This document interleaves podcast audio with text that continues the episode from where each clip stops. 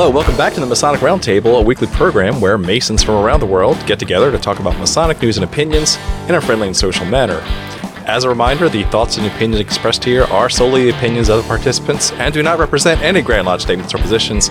Make sure you keep your conversations open for the public and on the level. To interact with us, we love seeing you live every Thursday night on Facebook and YouTube land. The chats are always on fire, and just remember your chats might show up on the show.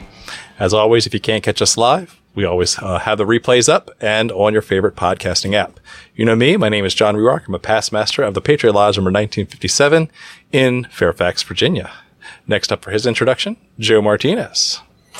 Hello, Joe Martinez. I still do things and stuff. I know we're a little behind, so I will keep it short and sweet. Great to be here. Rock on. Short and sweet. That was your uh, dancing nickname, right? Moving on. Robert Johnson, how are you? I'm just laughing. That was good. Good one, John. Uh, Robert Johnson, uh, past master Waukegan Lodge 78, current sitting secretary pro tem there. Uh, For life. Yeah, yeah. Spes Novum 1183, current sitting secretary, For life. and uh, uh, a past district deputy grand master. Woo! For life. Nice. Awesome. And last but not least, for his introduction, Jason Richards and a bonus guest. Woo! What? Hello. Hey, everybody. Jason Richards here, past master of Vacation Lodge number 16 in Coachman, Virginia, member of a couple other lodges as well, and here with brother. Nicholas Laine. I'm uh, past master of Burlington Lodge 165, couple virtual lodges.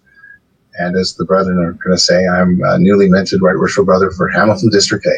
Yay! Yay! And there was much rejoicing. Mhm. Awesome. So while we have a, a little delayed start, do want to give a shout out to the patrons who support the show. You guys are awesome. Thank you very much. If you want to support the show, head over to patreon.com slash the Masonic Roundtable. Awesome. We'll forego the tarot card of the week tonight so we can get right to the good stuff, which is the celebration of a district deputy grand master. That's, that's, that's a big deal. So, um, again, why don't you, uh, brother right worshipful Laine, give us a little overview of what a district deputy grand master does. Sure. So we, maybe we'll start at the structure of, of a lodge. Maybe we can do that way. There we go. Let's do How that. Let's, Start at the, like the it. bottom. It's So almost like we talked about this for 20 minutes and realized we weren't live. it was a warm up. So when you think about a lodge, you have an executive, uh, an executive team led by your worshipful master. Within those uh, lodge construct, the next thing you'll move up into would be a district, and a district is a compilation of lodges, and that lodge and that district is then led by a representative of the Grand Master. In this case, we call it the District Deputy Grand Master. So his intention is to be an executive. So if you think about the concept of a master is like a president of a company, the district deputy is the CIO of those said smaller companies. So Interesting. he acts at a higher level, tries to to look across. In our case, uh, traditionally the, the district deputy here in the Grand Lodge of Canada, the province, Grand Lodge of Canada, the province of Ontario. Whew, got that right again. A long day. Um, that we act as almost in a lot of states uh, components. When you think about it, as an ISO auditor. So we're looking at your books. When we have an official visit, the intention is that our lodges would then provide work. Is that ISO 9000 or is that a different number? Yeah, it's a yeah, it's a lodge number. Or not ISO 9000. Let's Okay. just use that as an idea. So it's it's a, a mechanism that we can uh, look against each of the lodges, and there's a, uh, a grading system we use. We use something called an L form here, and the L form allows for us to uh, to submit within two business days uh, information from the lodge. Myself, as the district deputy, I have to send it to our Grand Lodge. There are a bunch of people that look at the reports. We don't use AI yet and uh, they then support and then give us back information. So, so we'll talk about that. You're also kind of the head guy to talk about ritual. So we work within the custodian of the work to make sure that the ritual throughout our province here in Canada and Ontario has, uh, in this case, we have 40 districts. So we were then instructed to make sure that we have common process policies and practices as we talk about it. We're not a uh, mouth to ear jurisdiction. So we do have, you know, a cipher that's pretty much pointed. So so now it's making sure that we're all taking the same same notes and playing the same songbook. Uh, we're expected to give education and help with that. And then last but not least, there's that little thing called peaks and quarrels. My So when you think about it, at that next structure, so then you go from, so you said lodge and district, then we have our Grand Lodge. And the Grand Lodge, in our case, like yours, works on a provincial level because we have, you know, provinces here uh, across Canada. And then uh, each of those provinces would have a Grand Lodge. And then we then break it down to the district deputy. So they act as the eyes and ears of the Grand Master. Wow, that was a And And- tongue too. Yes, in and- some regard. Yeah. and tongue too. Yes. So we are Wow. told we are told that one of our, our jobs, and it, it makes sense, is that we are to, to give the messages that come from Grand Lodge in a clear and effective manner back to uh, to those So you said how many districts are in uh, your in our area. So jurisdiction? 40 districts in, in the province of Ontario. Okay. And so then, therefore, how many lodges do you oversee in your district? Mine's 11. 11. wow. That's a lot. That's that's a lot of lodges. That's a lot of stated meetings you have to go to. Yeah, it's about 80 a year. My wife's excited. No, she's not. Eighty. My, you better Uh, up that one eight hundred It's just- flower credit card. That's more than one Max meeting a month. Right? More than Yeah. one meeting. a That's- month. More than one. So, right, worshipful brother Nicholas, I have a question Yes, sir. for you. Um, how did you get picked to become the district deputy grandmaster in your district? I know it's different based on jurisdiction, and everybody's got their own little ways of doing it. But how were you specifically chosen to be this year's district deputy grandmaster? So, so two things happen. Um, our district works on a rotation. Some have elected positions, so every year there could be an election. Ours, uh, within the uh, used to be twelve lodges, uh, we would have a rotation. So every twelve years, your lodge, in theory, would uh, put together a, a list of um, candidates to become a district deputy. So when it's getting when you're getting close to your rotation time, the past masters will all meet and um, through a very arduous process in other words okay out of the five of us who thinks you want to do this commitment and Is it and the shortest straw, or is it uh, everybody steps cases, back except for you? y- well, there was there was three of us that stepped forward, and at the end of the day, it was me five years ago or six years ago. Well, congrats. Um, so th- so then we did that. So yeah, so we we go through the the election process there. Then, in our case, our our our, um, our district has a a set path.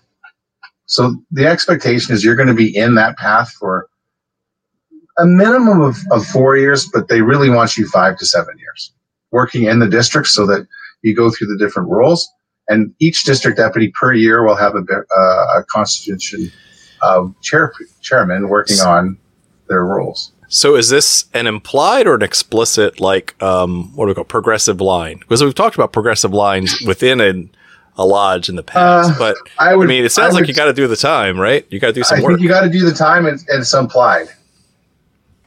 And and Okay. the challenge the challenge you also have is uh, depending on how things go. Um, so I'll, I'll my myself example. Um, I was supposed to be in theory a district deputy in 2000 and what did we have? 2020. But um, my through my own family challenges and things like that, I said to the, the, the you know the district team, I said no, I, I I need two more years. So we stepped ourselves back twice, uh, two Okay. years, and then then you move forward, and then you you continue along the way. So And you dodged that whole thing called COVID. yeah, I that could have been really easy. I could. So so there, but that could have happened. So when the district deputy who's I'm replacing, he actually served two years because he hit COVID. And then the same thing on the guy behind him, he's hit two years too. So we had a bit of a pause for a while. So I have a book. It's upstairs now because I was at Grand Lodge. But you know, I've had most of my speeches because a part of the the, uh, the role of the district deputies, he gives a, a four to five minute speech at the end of each uh, official visit on education. So uh, generally, one of the things we have to do is we want to get about 14 to 18 speeches written of four to six minutes a piece. So that generally, that's another Chat GPT.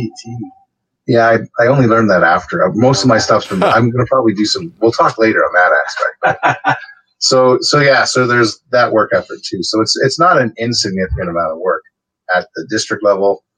Um, we also have a process that once you hit in the four year mark and you're coming out, each of the roles that are defined, um, buildings, regalia, benevolence, and uh, um, Regalia.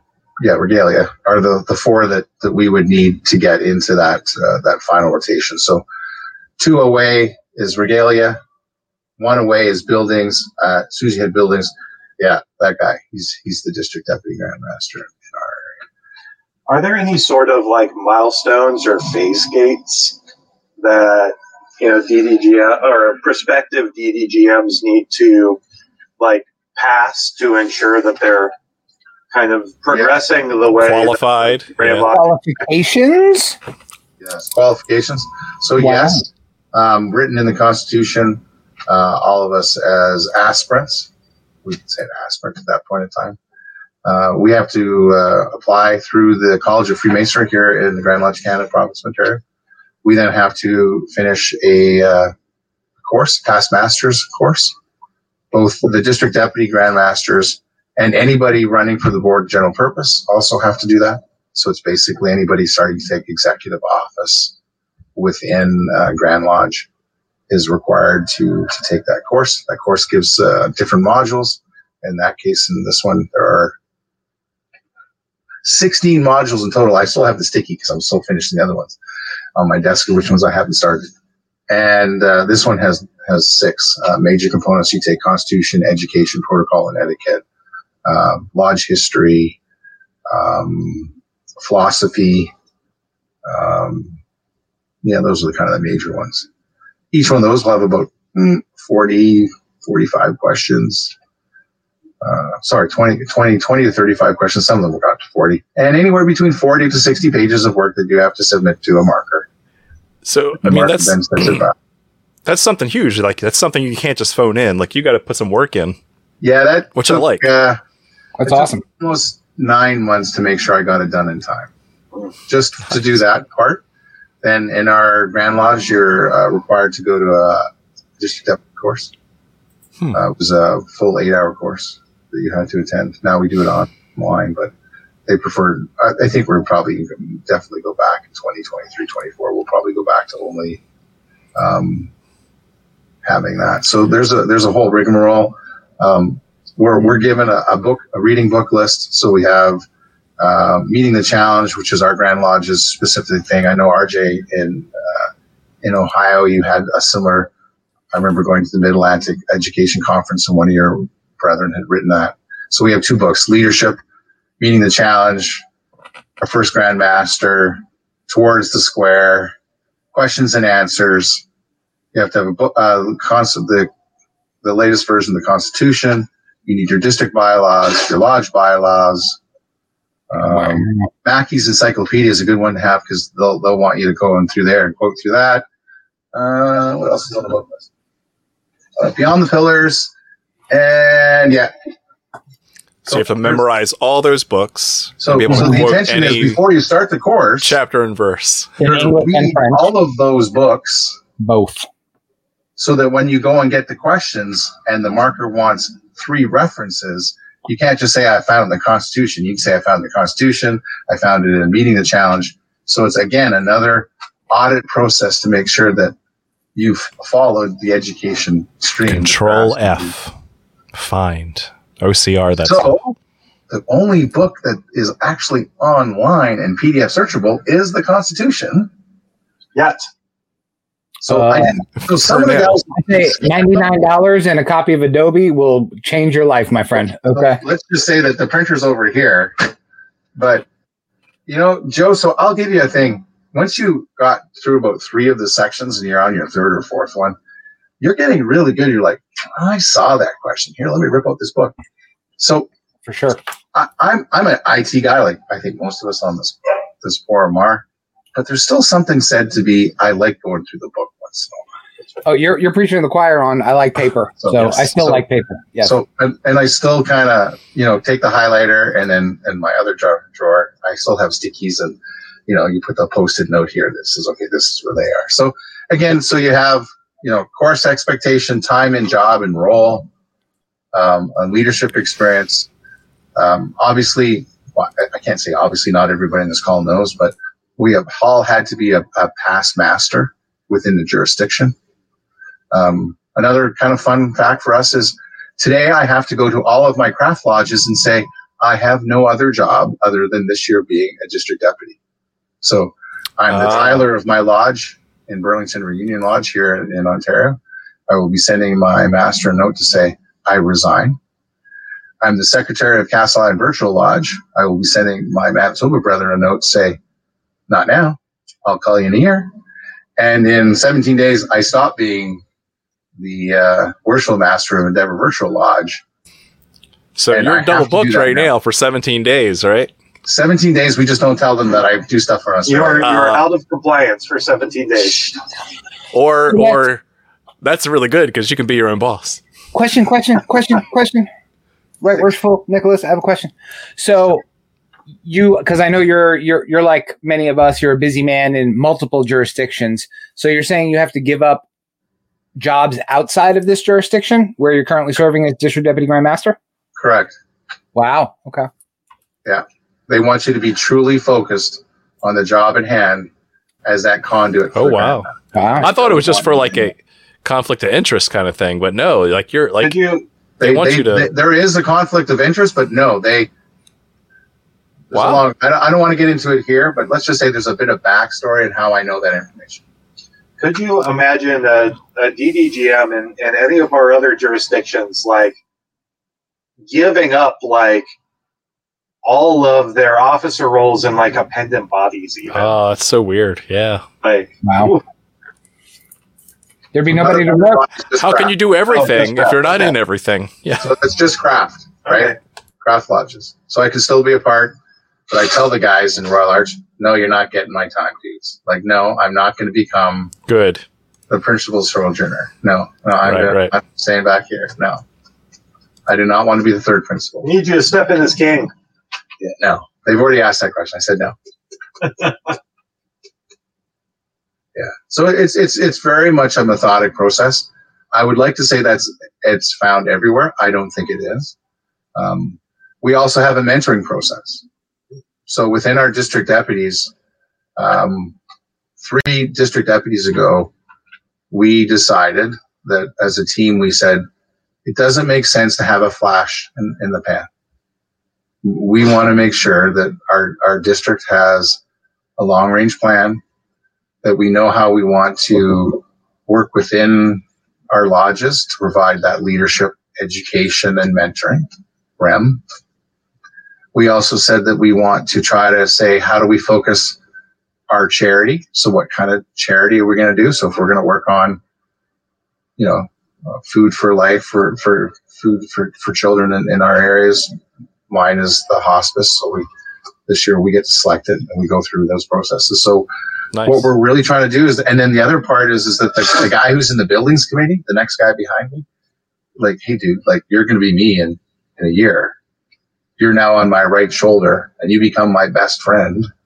The guy two ago, we then say we're going to cocoon you, and then the outgoing DDGM and the the one so one forward and one back. So there's a team of five people that work within the ecosystem in our district to say we want to make sure that we do the best we can to serve the constituent members of our lodge and our grand lodge in a fair, friendly, and firm manner to help grow our lodge and, and provide that leadership we do here in Hamilton District A. And I really love the. Wow. I, I really love the the thought and the preparation that goes into that in in this grand jurisdiction. Like It's mind blowing. it's Mind blowing. yes. Yes. It is. awesome. because there's Yeah. so many jurisdictions where it's and and some people were commenting on it before um you know it's like some jurisdictions you know whoever the incoming grandmaster is he'll he'll pick his buddies you know and you know there's no forethought or planning or anything like that um which if that works for them, great. Um, I know some other jurisdictions do a rotation thing as well between the lodges, but it's definitely not as organized as what you were talking about, brother Right. Nick. Um, and and then even you know I've even seen jurisdictions uh, that I'm a part of that on the rotation system um, they'll default to the most senior past master, and it could be a person that should not be doing the job, has no Right. time for the job, and you know is not going to be committed to the job, but because they're the oldest past master in that lodge, they get the nod, and They get you know, right of first refusal. but they don't normally refuse. That so will never be Joe. He, he will still be worshipful master. At I'll that. still be worshipful master. Hey, Shut up. So, how about this? For contrast, I want to hear Robert's story, right? Because he's a past district deputy grandmaster. Um, we've heard how awesome that process is in uh, in Canada. So let's hear how, like, what what was your story, Robert? How did you get into it? So the year I was a worshipful master of my lodge, I was asked to be, I was the most active lodge education officer in my district. Um, so when my DDGM came, he said, you're going to be my district education officer. And I said, okay. Um, and so that was the same year I was worshipful master. So in addition to, uh, being the education officer for the district, uh, I also had to accompany my DDGM, uh, which at that time was like you're kind of the DDGM's assistant, right? You get the same access level to the membership database as he does, and all of these things, and and I kind of followed him around, and then um, I we were at the this this annual event every year. That's a charity event, and he leans over to me. He says, "I'm retiring." uh, after this year. Um, he did two years, and he said, uh, "I'm going to pass the torch on to you." And uh, I, they have said that they're going to take my recommendation. And I was like, "Oh wow, that was great!" So I got right? up, I you know that's how they how it works. Um, it goes through the uh, the DDGM, then talks to the area grandmaster. We have uh, 72 districts in Illinois with about 50,000 masons. Um, above those 72 districts, we have areas that comprise, you know, the larger umbrella for the district. And then above the area is, of course, the Grand Master, the state. You know, he is the top of the umbrella, top of the pyramid. Um, and uh, then we've got so he makes the recommendation to the area Grand Master, who says yes or no, and if he likes it, he'll sign off, and he sends it up to the Grand Master, who says, "I trust you," stamps it, approved. At sessions, Grand Lodge sessions, the you know, basically they don't install us. Uh, they kind of do, but not really. They take all the new DDGMs and we go behind the curtain at Grand Lodge sessions. Uh, literally, is this giant, huge curtain, and the stands. We we rent out a convention center, so the, the the bleachers are all full, and we go behind the curtain, and the the grandmaster comes over and he says, "Be silent and bid you speak." Blah blah blah blah blah. Here's a couple things, and he just kind of, boom, you're done. That's it. They hand you your purple apron, and uh, you know you got to get out there. You attend your your your area meetings, and you converse with other DDGMs, and it's very much similar to what uh, Nick was talking about. The the key differences here between, you know, say our jurisdiction was very libertarian here in Illinois. I have to say, like, I don't really have any complaints about how they do it. How Except- so? Well, it's it's it's very like everything is up to the lodge. Um, Nice. The the grandmaster's not like Not too much command and control. yeah, he's not like hey, you can't have uh, firearms in lodge. He wouldn't issue that. He said it's up to the lodge to do what they want to do. So you know, like j- just for an example, but in the terms of the the DDGM thing, um, yeah, there was some commentary that was happening over on the side, and he said, you know, I think they really just they promote their friends, and that does happen, and we call that uh, to an extent cronyism. But I made the comment, I said, you know, I think it happens, but it's not necessarily nefarious. They're not doing it to shut anybody out. It's Agreed. just like the way it is is that they're dependent on your recommendation and they know you're awesome. So you are trusted then to make a pick of another person you know who is active. And um, I, I've had this conversation with a few guys. I mean, here in the US and even inside my state, some people think it's crazy. Uh, but here are a couple couple rules, right? Number one, um, I've got to visit. So I had seven lodges under my district, not a lot, but I thought it was it was it was a healthy amount. I don't know how Nick, you're a saint for doing eleven. That's awesome. Um, but you know we would have until a certain date to do our official visits which is very much an auditing process we watch them open on the first degree move up to the second and up to the third and close on the third when they're all done you have your remarks and do those kinds of things um, we don't have to do that mm. but it's pretty it's protocol to show that the lodge can open long form um, we audit their books and things but you don't have to you can appoint an entire team but they're not given to you so you can just hand pick guys and that's what i did uh, the guy who succeeded me as DDGM uh, was the ritual instructor that I, you know, had. He was my ritual guy. I said, hey, every time we go to a meeting or we go to a degree, you're the guy who's going to keep an eye on the ritual, and you can report back to me if it was good or bad. And then I'm the the jerk who's got to, you know, or maybe I say, hey, it was awesome. Um, and then succeeding him was the guy that I had a, I had asked to be my district uh, auditor for for finances. So lodges would have to hand over their their books and he would check them. So um, in that way, there's a little bit of cronyism, but it's like kind of trusted that you're going to do the right thing. Um, and so I like that. But one thing that I think is fantastic about over in Canada is the way you guys do it. It's very like Grecian Senate ish. You know what I mean? Like everybody gets their shot. You get a serve, and uh, it's up to the lodges to put you up. And I think that's really cool. Um, you know, it's it's certainly not that way everywhere. Uh, that is pretty unique, pretty awesome, and I think it probably eliminates a lot of the arguments about cronyism, and um, is a much more fair way and uh, an easier way to go about uh, putting somebody into a position of power like that. Uh, and the thing that mitigates it, right, is like you actually have a course of curriculum that you would expect somebody to learn. So in here in Illinois, you're a past master. That's all. Mm-hmm. Interesting. There's there's no like curriculum, right? You have a copy of the Grand Lodge Constitution bylaws. You are told to adhere to that. Um, and in instances where a lodge needs to break protocol or something, you're the intermediary. And just like uh, Nicholas Laine, you know, we represent the Grand Master when he's not there. It's very like uh, provincial in, in, in a way. Um, is really kind of funny actually in the 1990s they proposed that we move to the system that we have right now and they called them like provincial grandmasters and they shot it down. And then they brought it in as ddgms a few years later and they never really realized that um, it's the same as it was proposed a few years ago. But uh, name yeah. change. Yeah that's uh, that that's really how it is here in illinois. Um, that's really not, we are not required to give up anything, just FYI. so we like to stretch guys as thin as possible here.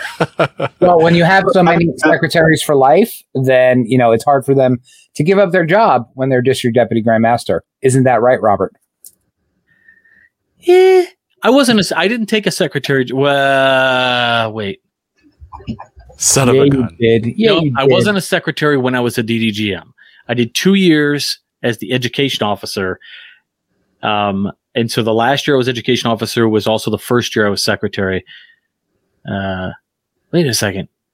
Dang, I was, I was both a district deputy grandmaster and a secretary at the same time. yes, in perpetuity. Oh. But, uh, I, I, I think this is well. This is interesting what the differences are, right? And I just want to chime in with with our differences. And John and Jason chime in if you disagree. I mean, for us, um, you know, we have. I disagree. The awesomest district deputy grandmaster uh, this year in our district is uh, Right Worshipful Clancy Nidell. Big shout out to him. Um, I do not disagree. Yes, he is awesome. Clancy's awesome. awesome. And uh, yes, it is good to have him as my boss. But um, it, Robert, you said a couple of things that I found interesting. Like here in Virginia, they're required to make at least one official visit. And during that official visit, they have to, they have a, a whole report that they have to fill out. And they sit down with the master and the secretary and the treasurer, and we go over the books, we go over membership, we go over, you know, all this criteria. And then during his official visit, he has to be officially received and you can't get around that. You have to do, you know, the whole ritual and the reception part of it. And then um, normally what happens is the district deputy grand master sits up in the east next to the master and he once he does his talk or his speech which is normally the grandmaster's uh, theme for the year or stuff that he wants to do and plus his own his own two cents uh, then he goes and proceeds to close the lodge. So he sits as master you take your hat off you sit somewhere else and you let him do the closing ritual. Um, but there's no inspection like you have. I found that really interesting, you know, having them open and close on certain degrees and stuff. I, that's cool. Um, but here in Virginia, we only, we only ever open and close on the master mason's degree. Yeah, So for they'll- business. So So yeah, we But O- Ohio does uh, inspections as well with their district deputy. Well, that's we- cool. Yeah, Ohio does an inspection based on the actual portrayal of the degree.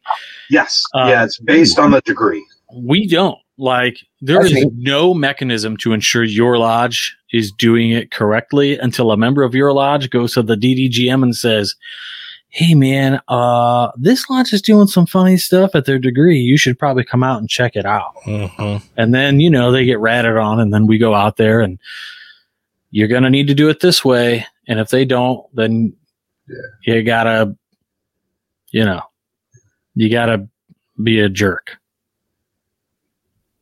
I mean, you have to enforce the Grand Lodge That's position and standards, right? You have to. Yeah. Yes. Yeah. But not everybody with understands that. Not everybody understands that weight. Like if you want to be everybody, they used to tell me all the time, you can't be everybody's friend forever, right? Um, I disagreed with that. I said, you know, I could be at least, I know how to be friendly, right? Um, I know how to deliver bad news in a way that is empathetic. So, you know, it's not for everybody, but also, yeah. Have, have I been like, look, if it were up to me, uh, I might let it slide, but Grand Lodge is really, uh, you know, uh, have I used that excuse? Probably one or two times. Yeah. uh, you know, people just get mad at you sometimes. And I think you got to have, you got to be strong for that. Nick, I think you're going to do great. Thank you.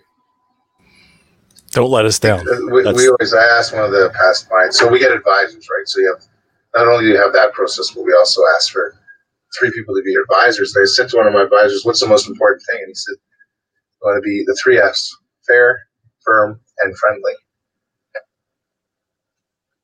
I like think it. that's right order too. I can't do all three of those. Flatulent. No, I can't. why you go to Joe with beans. But so I, I think the challenge you're you're right is that you get um, anomalies in the work, right? And the ritual, and and we call it, you know, you call it district, or you can call it historical. You can call, there's different names you can say to it. It's well, we do it this way. Yeah, no, Grand Lodge doesn't want to do that way. Try not having it written down. Yeah, well, some of these things aren't, but they're still going to tell you that you're going to go to the sessions. And so we have educational sessions for our deacons and our masters and our wardens, and and and they're to follow those things. But you still have, you know, historic ways of doing things, and they're like, but that's the way we've always done it here in our area. It was funny today when we were talking to the custodian. It was quite interesting as you're listening to people, and you're like, you know, he's going to be writing notes, right? Thinking about it. Like, well, we do it this way, and blah blah blah. And you're like, Not and then he said it more than once. You're like, yeah, that guy's going to be probably coming to talk to you a couple times. about that, So 'cause maybe so- you haven't done that right for a long time. I have a loaded question. So this is this is for both um, Right Worshipful Nicholas and and Robert. Um,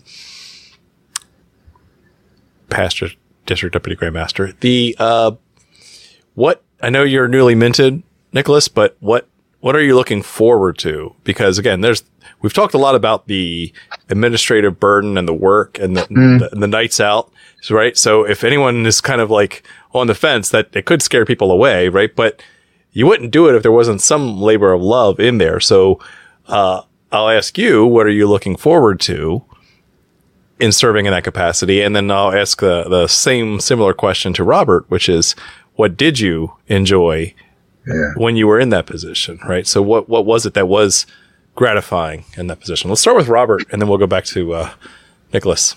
Okay, cool. I get more you. I, you know, I think the thing I looked forward to the most was, um, it sounds so like stupid and, and, and cheesy and silly, but I think it's legit. Um, staying busy doing something I loved, right? And that was like helping and being involved, um, not for the feel good, but for just knowing like it, it's kind of like how do you sleep at night if you know you could make a difference and you're The- not trying The impact you're it- making. so so that was the thing it was it's active grassroots kind of masonry where i felt like if for me i i had a chance to like try to make a change and my real goal was to assist in the changing of a viewpoint that many lodges have which is f grand lodge they're always telling us what to do and they're taking our money and all of these things, right? There's this really weird mentality. Um, I saw it at my mother lodge in the beginning and I saw it as I traveled around. And as a DDGM, I worked really hard to get these guys to understand that we work for you. And I don't mean that as lip service. Like you let me know what you need. And you know, do, you know, making a couple sacrifices went a long way, and they really weren't sacrifices. You know, um, in one instance, a lodge was like complaining that um, the Grand Lodge told them they couldn't do this thing during an initiation uh, because they didn't have the proper attire. And I said, "Well, you can get that at Walmart." And they were like, "Well, nobody's got time." I said, "I'll be at your lodge tonight, and I'll bring it for you." Right? like serving. And um, I think doing those things um, helped change some minds. And that really took off because, you know, I had a team of guys underneath me who I shouldn't say underneath me, but like, you know, worked with me to, to make things awesome. And they were the same way. They were all the same way. And it's since taken off. I mean, there are still some, some DDGMs who are like, if they do a bad, just show up every month.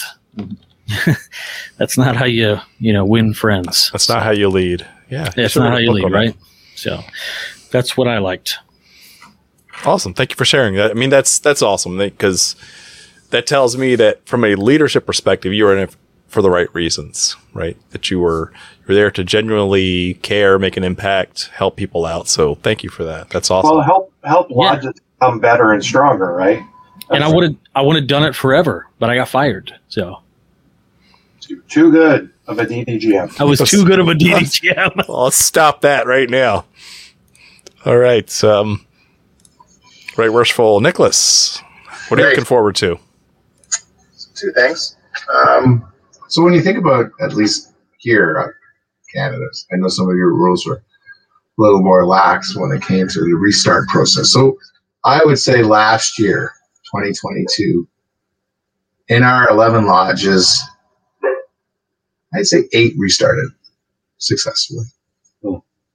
So you have the remainders kind of getting there. So now we're at the end of 2023. I think we've all restarted. We've had one amalgamation, actually two. So interestingly enough, this this district used to be 12, and we gained one from another district. So in our district, it's A, B, and C, each with um, 11, 10, and 9 lodges. So, you know, in our, call it 50 mile radius, there was a large amount of people here. Uh, but you asked me, why did I do this? Two things. I want to help restart. It, to me, it's the, the restart and try to energize our lodges. I think RJ said it really well that we need for them, them, the participants, because not everybody understands what a district does Right. or what Grand Lodge does and how you can, you're a conduit to help them, not be the grumpy people above you, those Grand Lodge guys, oh, they're all terrible, blah, blah, blah. So there's that. My theme for this year is enlightenment. So all of you guys know that, that we all kind of share a similar bond and in a lot of ways where we look at esoteric and, and try to look at enlightenment. And I'm trying to, my catchphrase is make our lodges enlighteners. I want them to help their journeys because we talk about ritual education and mentorship in, in our jurisdiction realm. And we forget how to teach people how to be good educators. So I really want to help people understand what enlightenment means and what does it mean in their personal journey. Doesn't matter if you're an entered apprentice, a master mason, a past master, or a DDGM. We all we all have that path, and we can all get better at it. The other one is I want to make every, our district stronger, one man at a time. That would be my, you know, two minute elevator speech is making you know the district stronger, one man at a time. What do I want to get out of it? I want to have a, a, a rock solid charitable event. So one of my district chairmen is is going to to assist us to do that.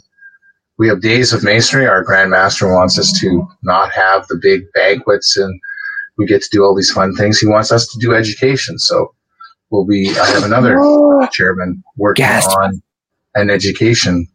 Uh, we're going to have a. Uh, I want to call it a Masonicon, but uh, we'll see what I can. We'll call it in the end. So we're going to probably then do that in June, and the intention is that we'll have a fundraiser on the same day or at night, and the Masons that come to come to our education series, if they would like to, then if they want to help raise money for the hospice, uh, they can do that too. So, so we have that. Food for kids for our charity. I want to continue doing what our other masters have done. And then last but not least is really try to bring that legacy to teach the guys behind me so that we can make a difference uh, and not, you're being funny in in the district line to make sure that they have the tools, the skills, the knowledge, and the enthusiasm to to to bring it forward. And I'm like Robert. I really want to help the grassroots. When you're in your lodge level, I don't represent Burlington Reunion Lodge. I represent Hamilton District A as the representative of Grand Lodge. My job is to help all lodges, not just my lodge.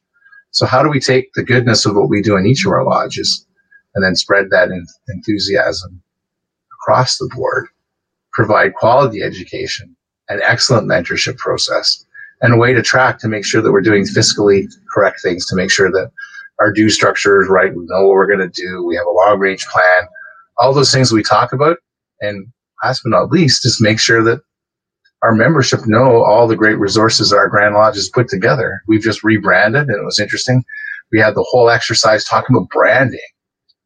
You know, we're, to go to the Grand Lodge website, make sure that we all have the right business card that has the, the district district deputy grandmaster, and I have a district secretary. That's the the secretary of the district. His job is to act as that secondary conduct. So we go in pair. I didn't make that known, but yeah. So I have a another uh, another brother another with me who who comes with me. So uh, again, there's a selection process. I get to select my secretary. It could be from my lodge or or from another lodge, and that uh, that district secretary, the two of us work in tandem. Uh, my job is to to look after the ritual, do a lot of the executive components.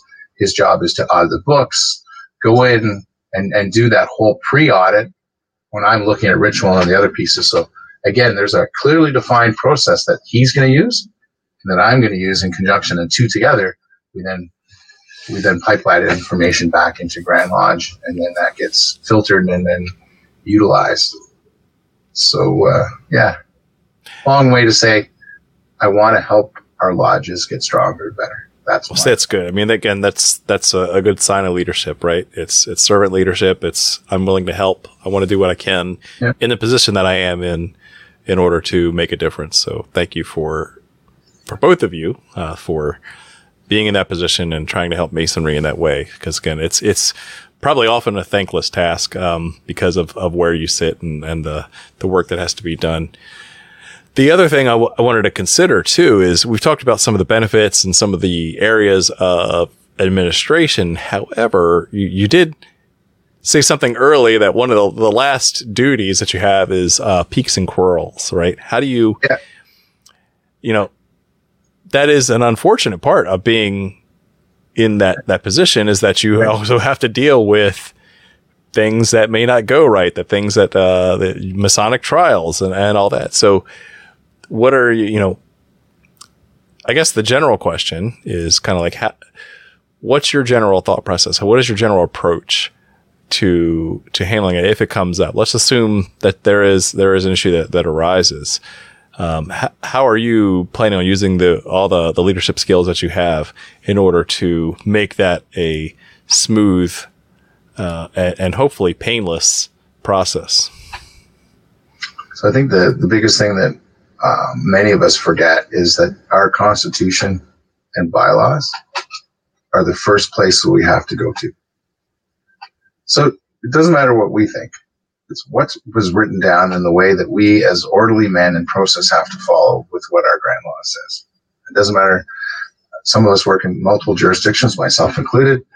And one of those courses that I had to take was to, to, to learn the Constitution inside out and backwards so that you could understand if there was a peak and quarrel, if it was stated in, in conduct or how that needed to be done. You would then go back into the uh, the Constitution first off. The the question about you know what kind of piques and quarrel. So if it's if it's interpersonal, obviously we've we've been given skills both through our our, our call it Masonic training as well as our vacation to to understand how we're going to do that. Um, if there's questions about ritual, the Grand Master makes it quite simple. We go to the custodian of the work and, and we work through there. And then last but not least, I think the bigger one is know when you're outside of your pay grade. Don't solve things you can't. There are certain things That's that good. we as leaders have to be able to say, that's not my role. I'm going to put up my hand and say, yes, I acknowledge we both have a problem. I understand both sides are not seeing eye to eye. I need to take your discussion, understand what it is, and go to the next level of management to understand what are we going to do officially to do this. Because I do not want to step outside of my guardrails to get either myself, yourself, or the lodges in uh, in some outside of an amity process or in a, in a, in a, in a very sticky wicket. So I think that it's understanding what we can solve. And that's kind of where you have those advisors. You can go to the advisor and say, Hey, I have two men on either shoulder that can say, okay, you're past district deputy grand master. What, what do you suggest here? And, and the, the biggest question that we always say to is, I understand that. Why don't you send that to me as an email? Put that in I'll get writing. right back to you. I'll make sure that we have the right resources, understand what we can do to help you. So and it's a legal record. it's a legal record it's auditable. because we can say it. So, Yep. I my favorite author uh, is Tom Clancy, and I remember a quote that says, "If you didn't write it down, it never happened." That's, that is true. That is- So, so a lot of those things are, I think, are we, we want to call them common sense, but as you continue to move up, and, and especially into these roles, you, you're at that level where you have to use that scene of the leadership to, to understand what the challenges are, how to remediate it, when you can be firm, when you can go to the Constitution. If it's not constitutional, and if it's constitutional, you go to the Grand Secretary. If it's yeah, I appreciate I appreciate legal. that because that's a that's a good response of like, you know, we're just going to follow the process. We're going to follow the rules and regulations that are laid out, right? So Yeah. it's you're taking a little bit of the emotion out of it, and you're you're you're doing it at, at, by the book, and that's that's the, really the right answer, right? So that's good. So I- I Robert, don't- did, I'm did like, you you, have I want to do it though, but keep going. yeah, yeah, exactly. Hopefully that never happens. Yeah, Everything but I, goes I think that's going to happen more than enough. But let's move right along, Robert. So Robert, did you have any piques and quarrels you had to deal with in the past, or? Um, I did, yeah. I mean, oh, uh, really? Well, it was it was interesting because I think there were a couple times as a DDGM I had to step in as a sort of interlocutor between some brothers of a particular lodge, um, and they were we we worked it out pretty well. Uh, we went through the constitution and bylaws together of the lodges, and we said, you know, this really isn't a problem, or this was a problem, and you're going to need to stop doing this, and you need to start doing this, right? You know, kind of like you said, if it if you don't write it down, it doesn't uh, exist. Well, everything has to be written down. There's no gentleman's agreement anymore because uh, we're dealing with, in some cases, half a million dollars in finances. So everything has to be documented, right? Um, interestingly enough, I got most of my piques and quarrels that I was, uh, you know, I helped and assisted with um, after I was a DDGM. Um, Mm. Once uh, I had uh, left the role, um, you are kind of in a pool of like best of the best in terms of ethics by the code, working for masonry kind of thing. Um, and that's I so I, I assisted on what they called commissions, uh, which are when a lodge has uh, a significant issue. Um, one case it was a financial thing, and there were factions in a lodge, like, and then uh, another time. Uh, so with the factions, we had to. They couldn't even uh, they couldn't buy toilet paper for the lodge without the DDGM current, as well as the commission, which was myself and two other district deputy grandmasters who were passed, getting together and saying, "Yeah, you could buy toilet paper."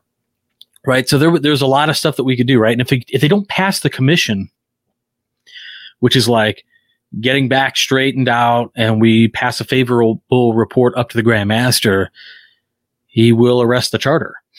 So it's like a last ditch effort to assist the lodge in getting on the right track. It's not always taken uh, with uh, glee, as you could imagine.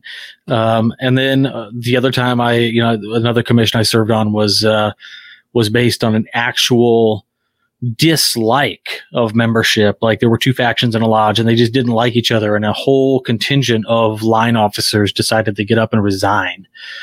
So it left the secretary, the worshipful master, senior and junior wardens. They left, um, and so that was that was rough. So uh, those are the kind of things that uh, sometimes we have to deal with. Um, they take up much more than your your typical time that you would think. Um, you know, as, as Nick knows and will, con- you know, uh, practice going to all of these meetings plus more.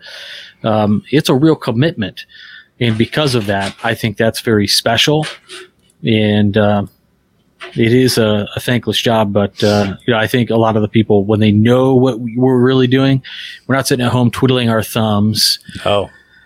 Just collecting. You know, ooh, I'm a right worshipful now. Um, it doesn't mean anything if nobody uh, cares about the respect and knows that you're actually working for that. So, um, and obviously. Nick's no slouch. He's been around. Um, he's done it all. So I think Very proud of you, man. Very proud of you.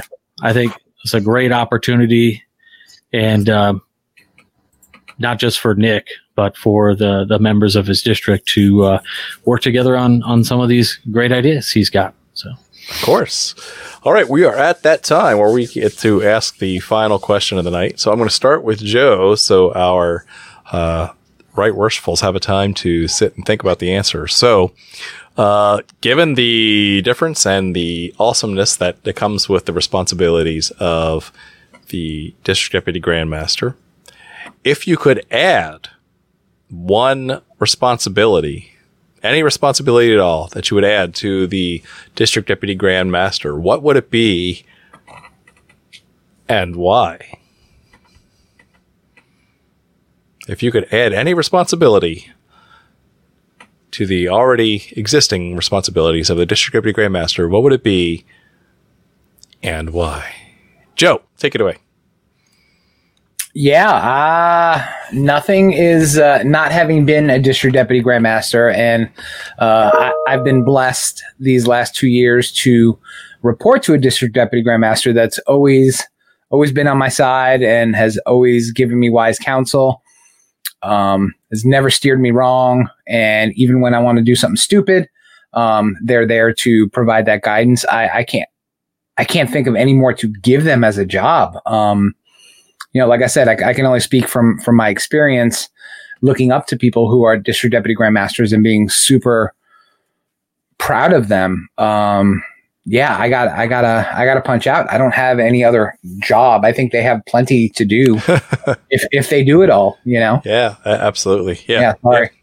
Wow. Well, that's that's a first. Joe was Yeah. speechless. All right. Thank you. okay, well, let's say we're to Robert. Uh, I think the one thing that we could do, um, and I think we could do it and automate the process, and we could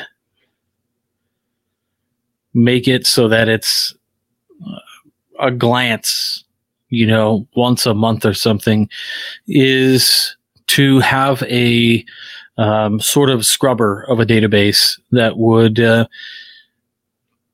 look through the membership database names and you know dates of birth and put them against any of the uh, felonious activities that occur around the state um, because as Double we- check, huh?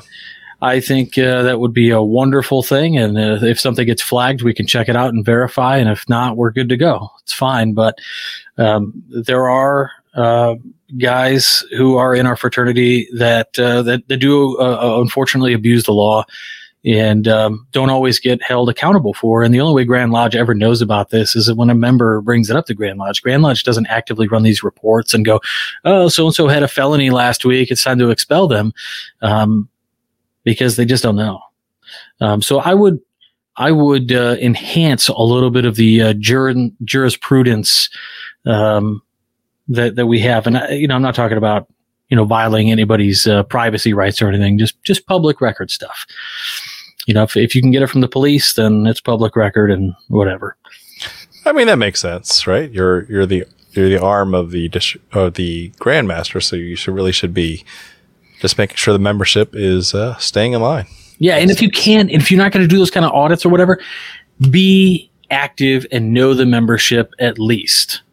Because you know, if you live in a, a local town or something, then even if you're just scoping the news, you'll see, you know, if something gets brought Yeah. up, and you'll see people, you know, like, and if you know that name, you check it out.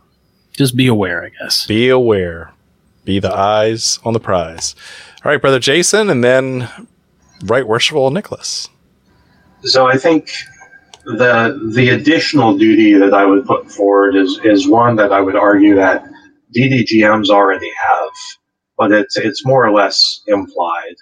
And so I'm I'm a big fan of upward feedback, and uh, you know, at work at work we do a lot of of surveys that we'll send out where we we invite um, our peers and our teammates um, and team members to um, you know give us their feedback on how we are as leaders and i think you know a core duty of any district deputy grandmaster should be to give active direct feedback to the grandmaster and the grand lodge on what's resonating what's not and um, how the brethren of the lodges are are impacted or, or how they think about everything from the grandmaster's charity to edicts and initiatives um,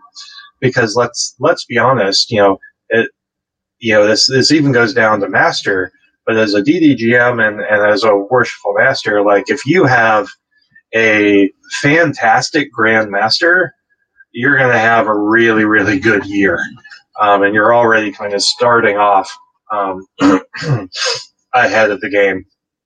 And so I think, you know, instituting more or less of a formalized feedback mechanism um, to understand that, you know, the, the Grand Master is not just the benevolent dictator, but, but he is, he, he also should be aware of the the impacts of the Grand Lodge's actions on on the lodges themselves, both both positive, negative, and, and neutral, right? And so that's that is what I would add as a you know an official duty, uh, whereas it's more implied today.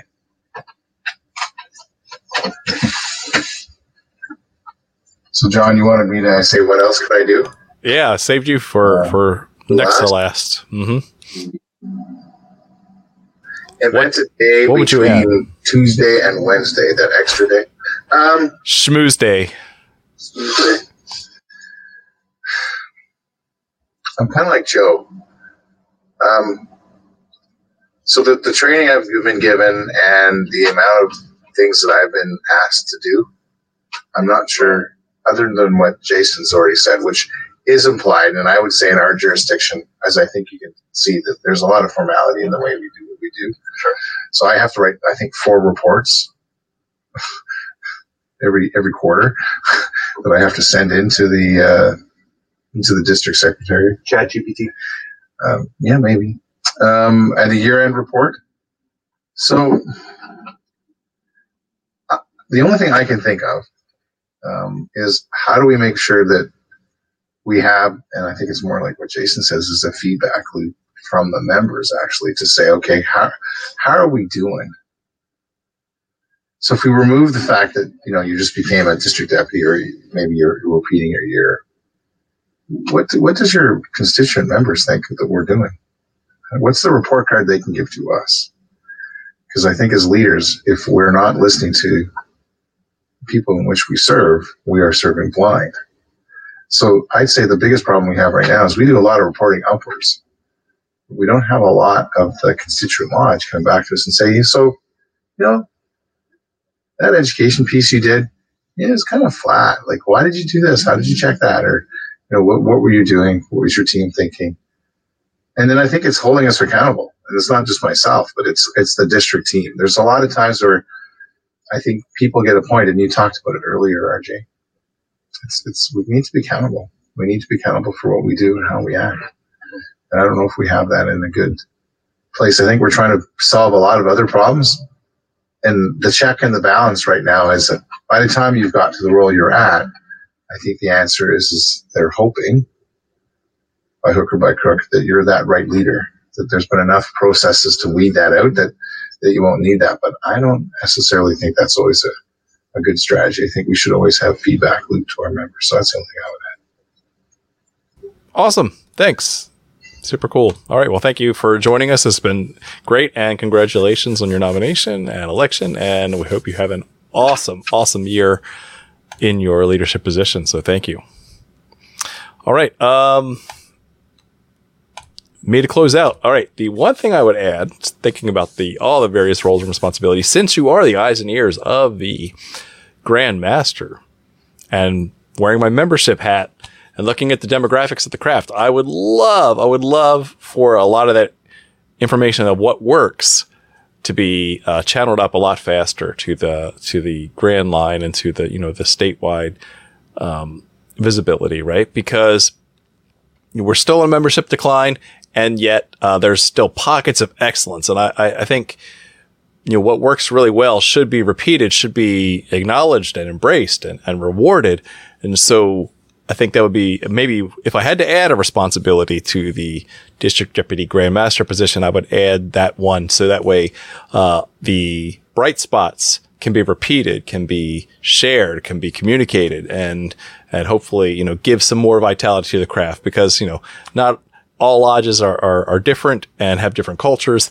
And I think, uh, one thing that we could do is really learn from each other and learn what works well and what doesn't. And so that would be the only thing I would add. But again, I, the, with some of the so many things on the plate of the administrative role of, of, the district deputy grandmaster, there's plenty to do, and I think that would be certainly one thing that could uh, be shared amongst the the craft. So, with that. This was an amazing topic. I want to th- again thank you, uh, brother Nicholas, for joining us. Yay! And, yay! And so um, we'll see you next week. Thank you very much for watching, and keep searching for more light. Have a good night.